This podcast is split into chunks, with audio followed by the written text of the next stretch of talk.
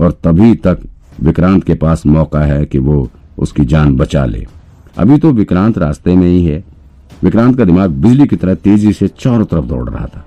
अचानक उसे ख्याल आया कि आखिर रमाकांत के पास फ़ोन किसका आया था।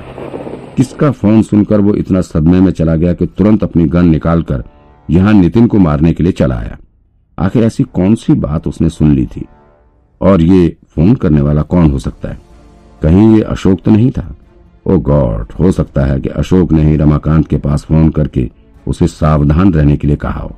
क्योंकि अभी कल ही मैं और नैना उसके घर गए थे। और हो सकता है कि अशोक को कुछ भनक लग गई हो। ये भी हो सकता है ना कि अशोक को भी ये बात पता हो कि रमाकांत ने नितिन खरबंदा को अपने ऑफ़िस में छुपा कर रखा हो। और उसी ने रमाकांत से नितिन को मारकर सबूत मिटाने के लिए कहा हो। एक बार के लिए तो विक्रांत को लगा कि अगर रमाकांत को इस वक्त रोकना है तो अशोक से उसके पास फ़ोन करवा कर रोका जा सकता है। लेकिन अगले ही पल विक्रांत को लगा कि भला अशोक क्यों रमाकांत को रोकेगा? और और मैं मैं उससे क्या बात करूँगा? अगर मैं किसी तरह से अशोक का फ़ोन नंबर निकालकर अशोक से बात करके कुछ कहूँगा, तब तो वो और ज़्यादा सावधान हो जाएगा। इस वक्त रमाकांत को नितिन का मर्डर करने से रोकने के लिए विक्रांत को सिर्फ़ एक ही तरकीब समझ में आ रही थी।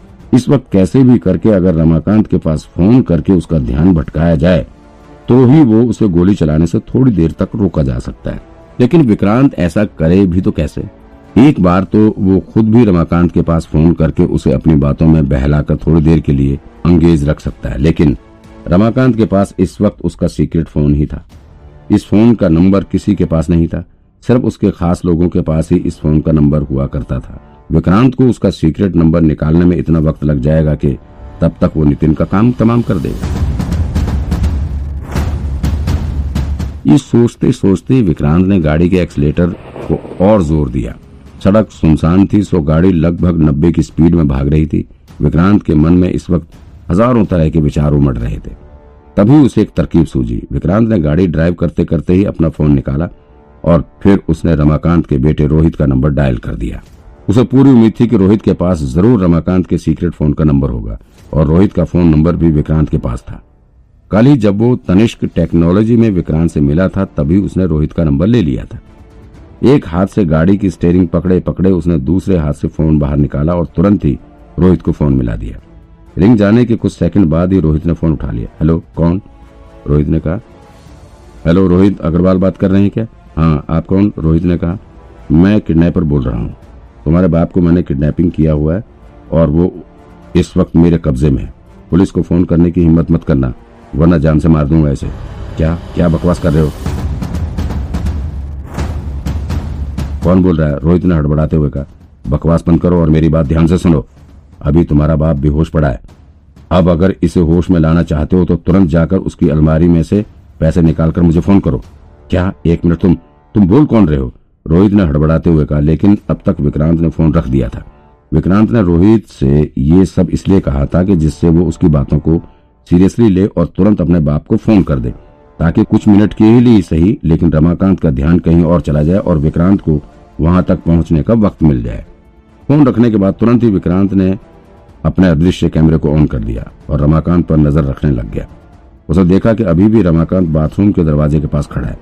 अभी भी वो हाथ में गन लिए हुए नितिन के बाहर निकलने का इंतज़ार ही कर रहा था।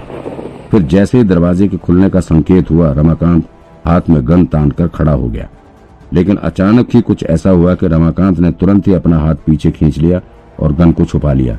जैसे ही सामने से बाथरूम का दरवाज़ा खुला, उसके उसके साथ ही रमाकांत का फ़ोन भी बच पड़ा। रमाकांत पैंट की जेब में हाथ डालकर अपना फ़ोन तलाशने लगा और फिर फ़ोन उठाकर वो साइड में जाकर बात करने लग गया। विक्रांत यहाँ से कुछ सुन तो नहीं पा रहा था, लेकिन वो श्योर था कि ये कॉल रमाकांत के बेटे रोहित ने ही किया है। वो अपने बाप के पास फ़ोन करके कंफर्म करना चाहता था कि सही में उसका किडनैप हुआ है या नहीं? अब तक नितिन बाथरूम से बाहर आ चुका था, वो अभी नहाकर निकला था। बाहर आने के बाद वो अभी भी टॉवल से अपने गीले बदन को पहुँच ही रहा था। रमाकांत अभी भी फ़ोन पर बात ही कर रहा था कि विक्रांत उसकी बिल्डिंग के पास बस पहुँचने वाला था।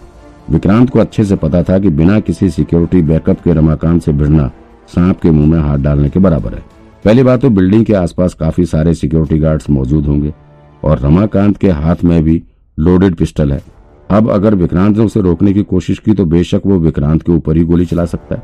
और सबसे बड़ी बात, विक्रांत को अभी बस शक है कि रमाकांत ने नितिन को छुपा रखा क्योंकि विक्रांत के पास नितिन की कोई ओरिजिनल फ़ोटो नहीं है। जिस फ़ोटो की मदद से वो नितिन को पहचानने का दावा कर रहा है, वो सिर्फ़ फॉरेंसिक डिपार्टमेंट द्वारा बनाई गई इमेजिनरी फ़ोटो है। ऐसे में अभी शत प्रतिशत इस बात का दावा नहीं किया जा सकता कि रमाकांत जिस आदमी को मारने जा रहा है, वो सच में नितिन खरबंदा ही है। वैसे विक्रांत के पास बैकअप फोर्स बुलाने का सिर्फ़ एक ही तरीका नहीं था। उसके पास फोर्स बुलाने का दूसरा तरीका भी मौजूद है। हेलो, नैना नैना, विक्रांत ने बिल्कुल जल्दबाजी में कहा, ताकि नैना को लगे कि कोई इमरजेंसी है। अपने लिए बैकअप बुलाने का उसके पास नैना से अच्छा कोई विकल्प नहीं था। उसने बिल्कुल हड़बड़ाती हुई आवाज़ में कहा, नैना, सुनो, मुझे एक बहुत इंपॉर्टेंट सबूत मिला है, लेकिन नितिन नितिन नितिन नितिन खरबंदा, विक्रांत इतना बोल ही सका, तब तक उसकी गाड़ी अग्रवाल कॉर्पोरेट्स की बिल्डिंग के पास पहुँच चुकी थी। उसने गाड़ी की स्टेयरिंग ज़ोर से दाई तरफ़ घुमाते हुए ब्रेक पर अपना पूरा ज़ोर लगा दिया, जिससे गाड़ी के पहिया ज़मीन और आवाज़ के साथ फिसलते हुए थम गया। और साथ ही गाड़ी के ब्रेक से भी ज़ोर की आवाज़ गूंज उठी।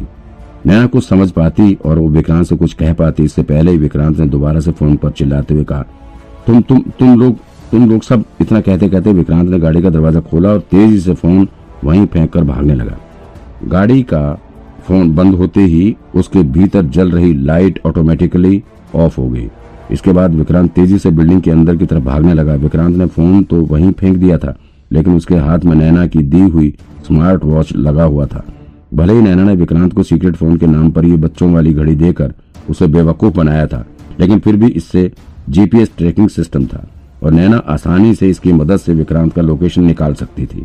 फिर वो आसानी से पुलिस फोर्स लेकर अग्रवाल कॉर्पोरेट्स के ऑफ़िस पहुँच सकती है। और ये बात विक्रांत को भी पता थी, तभी उसने अपना मोबाइल फ़ोन वहीं छोड़ दिया था, ताकि नैना की सच में लगे कि वो किसी इमरजेंसी में फंसा हुआ है। और इस तरीके से वो अपने लिए बैकअप फोर्स को भी बुला लेगा। लेकिन इस तरीके से पुलिस फोर्स को बुलाना कोई इलीगल काम भी नहीं था। विक्रांत को पूरी उम्मीद थी कि नैना बहुत जल्द पुलिस फोर्स लेकर वहाँ पहुँच जाएगी। लेकिन फिर भी विक्रांत की जान को खतरा तो था ही। रमाकांत को उसके ही ठिकाने पर आकर रंगे हाथों पकड़ने की कोशिश करना सांप के बिल में हाथ डालने जैसा है। फिर भी आज विक्रांत बिना किसी खतरे की परवाह किए बिल्डिंग के भीतर भागता हुआ जाने लगा। उसे पता था कि बिल्डिंग के बाहर काफ़ी सारे सिक्योरिटी गार्ड्स लगे होंगे, जो किसी भी हालत में उसे अंदर नहीं जाने देंगे। और अगर इन गार्ड्स को यह पता चल गया कि वो कोई पुलिस वाला है, तब तो मुसीबत और बढ़ जाएगी।